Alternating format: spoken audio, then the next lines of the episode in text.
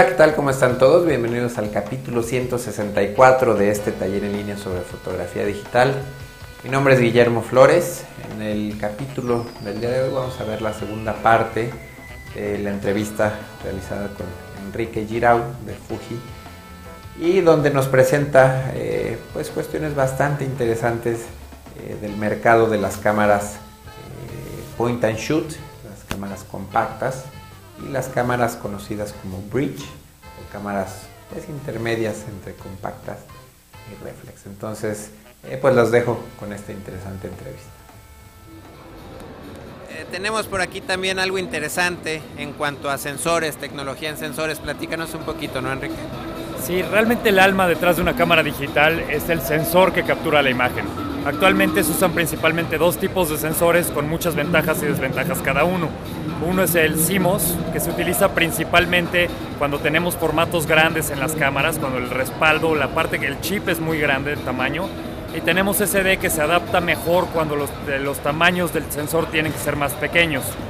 Entonces, Fujifilm cambió desde hace como 10 años el acomodo de los píxeles, en lugar de tener píxeles cuadrados a tener píxeles octagonales. Esto lo que nos da es tener una mucho mejor calidad de imagen, especialmente cuando usamos sensibilidades altas. Tienes un área más grande de captura de luz, lo que te permite tener una sensibilidad mayor. Es, es esta gráfica que, que Es vemos esta aquí, gráfica, el acomodo de los píxeles. Sin embargo, este año, en febrero, en PMA, presentamos una nueva tecnología de sensores en donde el acomodo cambia ligeramente. Como podemos ver, en lugar de tener los píxeles alternando uno rojo y uno azul, tenemos dos rojos pegados y dos azules pegados. Físicamente es uno de los cambios importantes del CCD. Entonces, lo que hace este CCD es cuando tenemos buenas condiciones de iluminación, el CCD se adapta físicamente para darnos la mejor calidad de resolución que puede tener una cámara.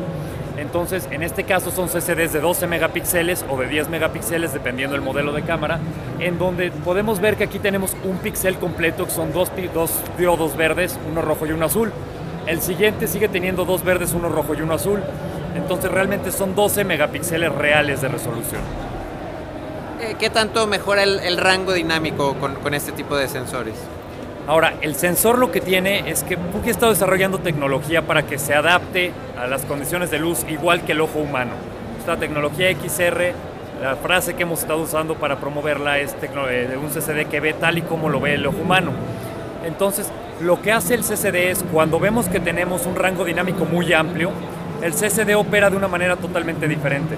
Entonces, el CCD que teníamos de 12 megapíxeles para tomar fotos de alta resolución cambia su, estructura interna, su forma de procesar la información y se vuelven dos CCDs de 6 megapíxeles.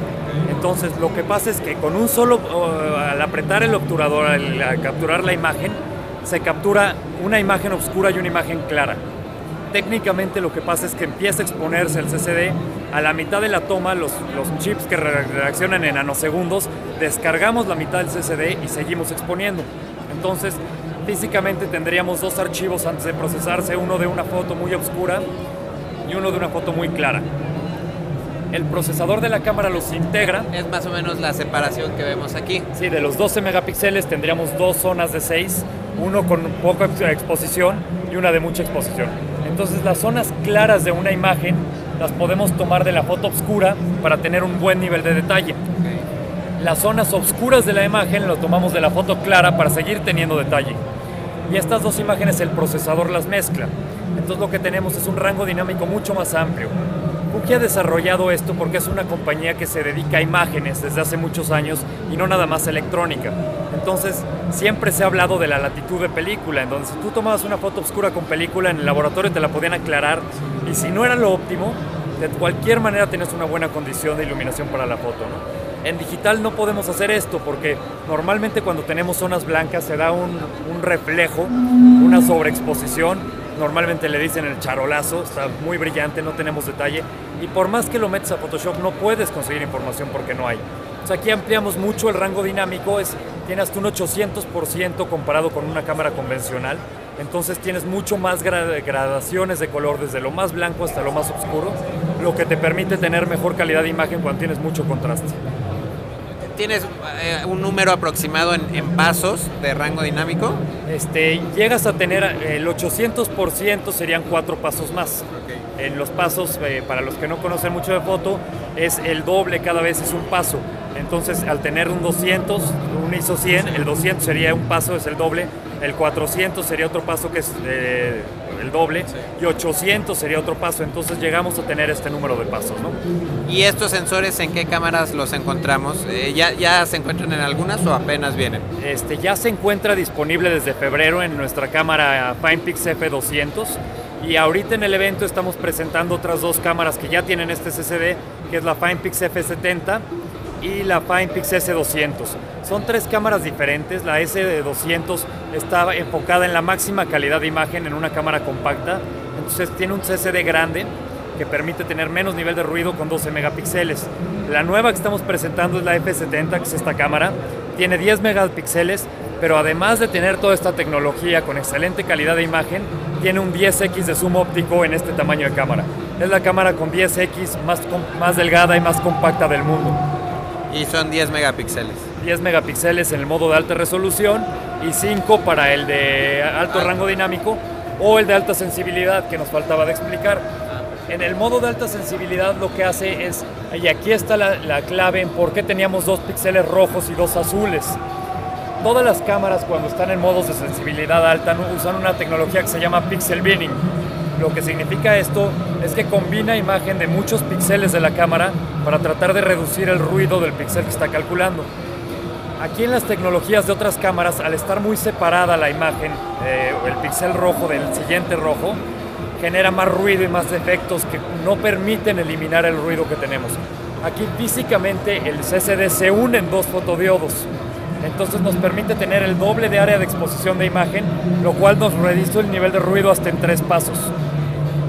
Entonces aquí por ejemplo podemos ver una imagen tomada con ISO 1600 en donde realmente el nivel de ruido es muy aceptable para este nivel de sensibilidad. 1600 tiene esta foto. Digo, no, no se alcanza a apreciar muy bien en el video, pero digo, aquí lo estoy viendo y, y pues no, no le veo nada de ruido.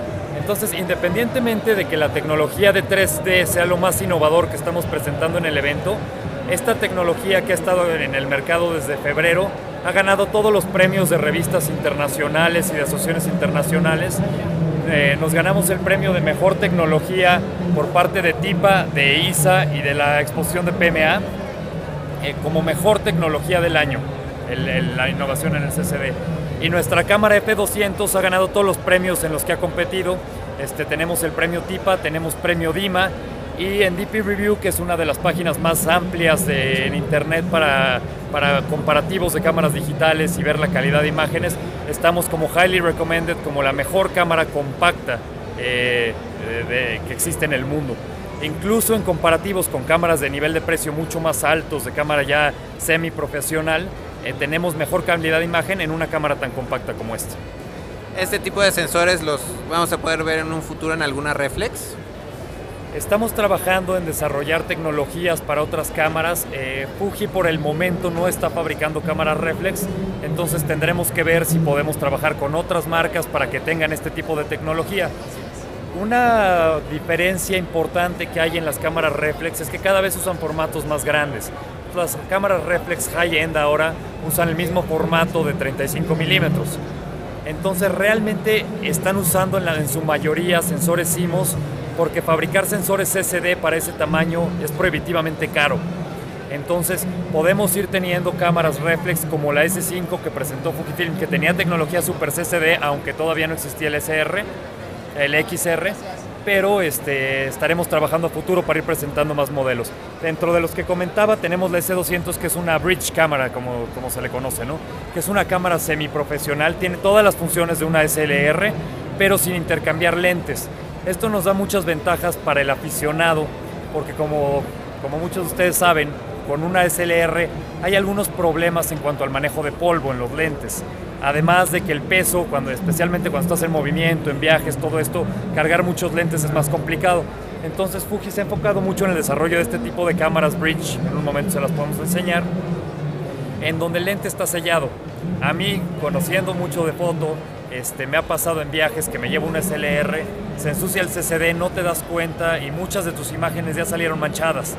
La ventaja de tener una cámara de estas bridges es que tienes todas las funciones, puedes controlar perfectamente tu velocidad, tu abertura, todos los, los programas que traen las cámaras SLR high-end, pero sin necesidad de estar cargando lentes adicionales y sin el riesgo de que se te ensucie tu sistema de óptica. Entonces, por el momento lo tenemos en cámaras compactas como esta y cámaras semiprofesionales como la SC200.